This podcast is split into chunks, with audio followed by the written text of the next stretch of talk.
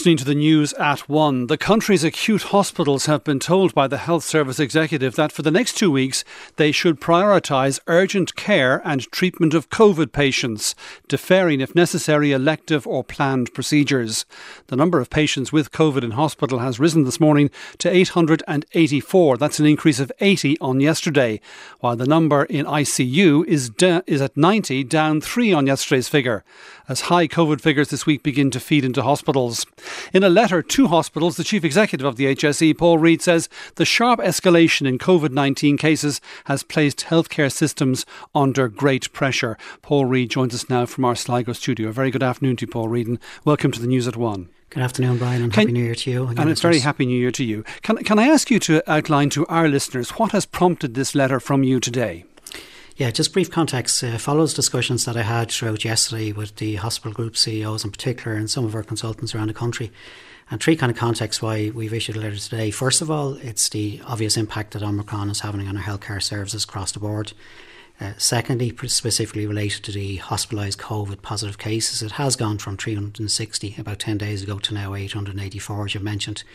And thirdly, and particularly the staff impacts we are seeing, which are significant numbers of staff now out uh, with COVID related sicknesses, and, and, that's a major impact for us. So, what it is, the note is it does follow on consistently from the uh, letter that I issued on the 18th of November when we were dealing with the uh, Delta, I guess, wave in that particular time. So it's a consistent operational approach based on that, and it does set out uh, clear priorities for all of the services to focus on, and they are simply uh, time dependent care, which is really important, emergency care, uh, COVID related care, and importantly for us, keeping testing and tracing and indeed vaccinations uh, uh, resources going. So it sets out priorities uh, for this um, on a national basis, but also a number of steps to help us in terms of resourcing. So one is the appropriate use of the derogation. Mm-hmm. Uh, two is utilising integrated care between our community and hospital system. And thirdly, and importantly, is utilising the private hospital capacity, which we have and have been very supportive with us on. Mm.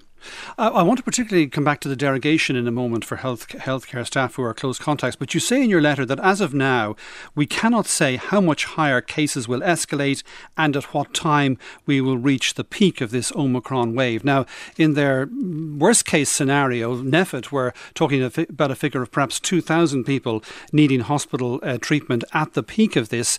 Um, is is that still, at least in prospect, that kind of uh, those kind of numbers at some point?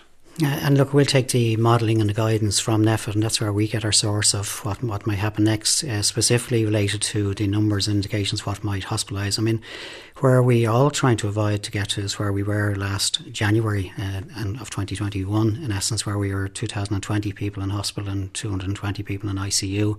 Uh, the numbers of escalation, certainly the last few days, have been a real level of concern. Thankfully, we haven't seen that transmit into ICU. And talking to our lead ICU consultants yesterday, primarily what they are dealing with at the moment are Delta related long term cases.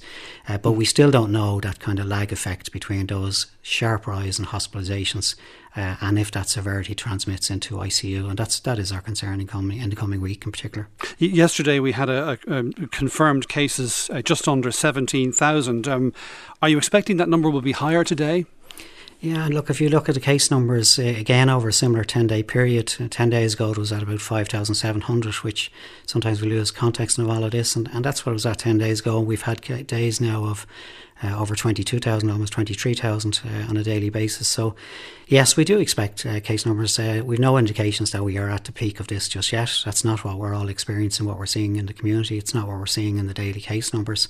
Uh, and we do know we've put extra capacity in our PCR testing overall and antigen testing. Uh, we do know with a significant draw on that that there's no indication that we are at the peak just yet. In in relation to the pattern of illness, is it possible at this stage to discern any any trends with regard to Omicron? Is is it, for example, are you seeing it that, that perhaps it's less serious, uh, even with those who present in hospital, that maybe people are, are, are spending a, a shorter period of time in hospital? Is any of that clear? Yeah, well, again, talking to, I'll take my lead on this from consultants I've been talking to throughout Christmas. Um, certainly, indications are with what has been experienced across Europe is severity of illness uh, is not as strong at an individual level. So the cases that we are seeing, whether they're coming into the emergency department or indeed being hospitalised. But I would make a couple of points on this. It's been very clear with other health systems as well.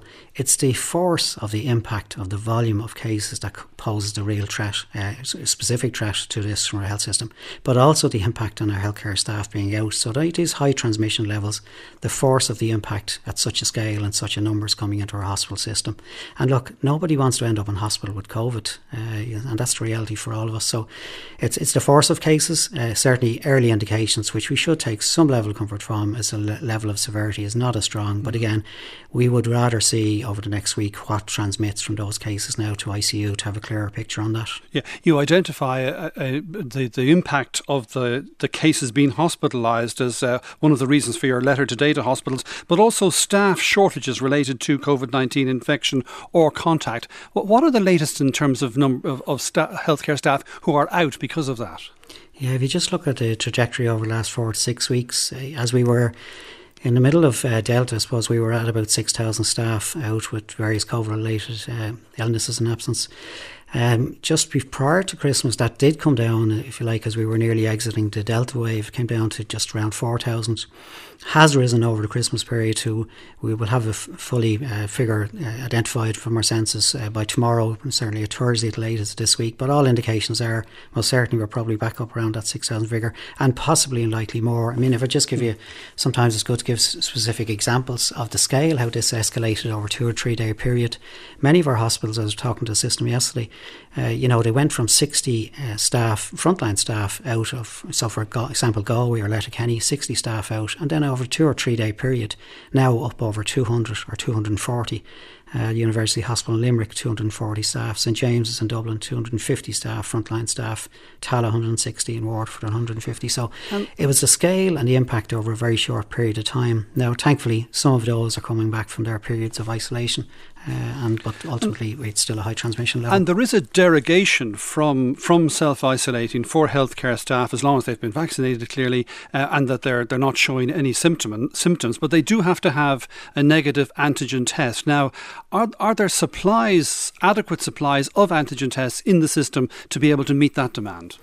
Yeah, and just firstly on the derogation process, uh, it is it's it's a derogation which we've had in place since the start of COVID with our healthcare workers, and it is used appropriately uh, in terms of and the case as you just described now is vaccinated, boosted, and asymptomatic, so not not anybody who's symptomatic, and then there's a monitoring process as people come back. We have distributed some antigen testing across the system in terms of some of our healthcare workers. Overall, what we have done in terms of antigen testing, uh, our antigen capacity and supply, is both between our PCR capacity uh, and our antigen testing. We've brought our antigen testing capacity now up over 350,000. And as you know now, that's being utilised also as part of the case definitions for those in the ages of 4 to 39s who are showing symptoms. And yesterday we went live with that. And to those uh, age categories 4 to 39s who are symptomatic, you know, 45,000 uh, antigen testings were distributed yesterday. We distributed almost 60,000 in total antigen tests yesterday. But it's not a, it's not a finite resource. Mm. So we would be urging the public uh, to please use this appropriately uh, where you are symptomatic and where you are in that age group. And in relation to PCR, the definitive PCR tests, uh, are, are the problems that have been much ventilated now in relation to getting an appointment for one of those, is that just going to continue as long as the numbers remain as high as they are? Yeah, I think the next few, few days, as people are fed up listening to us all saying, but I think over the next few days we'll see what the demand um, capacity continues at. But certainly right now we are continuously stretched across the country, some areas more than other. We are prioritising the referrals from GPs and clinical referrals. Uh, so it is under significant stress still. Uh, we have brought that capacity up to 300,000. So if you like, between PCR capacity now and our antigen distribution, it's about 650,000 per week, which is about just over 13% of the population. So, you know, we do have, we have strengthened that capacity. It is under significant stress at the moment. I think the next week will tell a picture in terms of what the demand levels are, are going to continue at. And just to, to return to your, your request to hospitals today to prioritise, we were talking about it earlier, unscheduled COVID 19 care and urgent time sensitive work, is the way you describe it. What's that going to mean for people who have elective procedures uh, planned, scheduled over the next number of weeks? I mean, are they, are they in all likelihood going to be deferred? Well, just a couple of things. Firstly, we many of the hospitals would have already been implemented this already. As I said, we did write out in the end of November, so many hospitals were already uh, suspending elective care with the pressure that are under, with the staff impacts they're receiving. We have put a 14 day period on this, so we'll assess it. We'll certainly assess it prior to that. We'll assess it within a seven day period, and we'll assess it again in, in a 14 day period, particularly in terms of the impacts of uh, on the public and patients. Uh, we will try to mitigate that to the greatest extent that we can but there are impacts. Uh, we will utilise private hospital capacity uh, as part of uh, to try address some of that. Um, but you know, people, I, I, think the reality of it is we will have to suspend, in, in many cases, uh, elective care, and we'll monitor it over this 14 day period. Can I just before I let you go, Paul Reid, ask you about a story that's appeared in some of the papers over the last number of days? It, it's in relation to uh, your availing of a, of a car uh, provided, I believe, by BMW and a driver, an, an army driver, at, at, various stages last year, um, travelling between your HSE headquarters in Dublin and your home in, in Leitrim in Carrick-on-Shannon. Now, the reports say that you, you availed of this service at the same time as claiming a car allowance as head of the HSE. Is that the case? No, happy to clarify that, Brian. Look, the very nature of my role is it does involve extensive travel to meetings and services all across the country.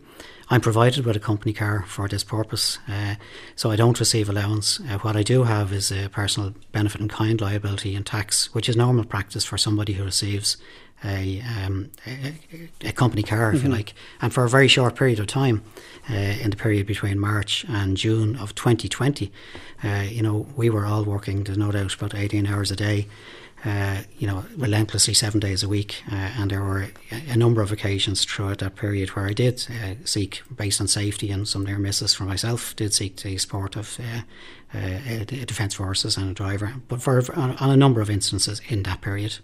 Right, and, and that, that, that ceased after June, did it last Absolutely, year? once the restrictions removed, uh, that ceased. Paul Reid, Chief Executive of the Health Service Executive, thanks for talking to us on the programme. It's not affordable nor sustainable to keep regularly vaccinating everyone on the planet against COVID 19, according to one of the UK's leading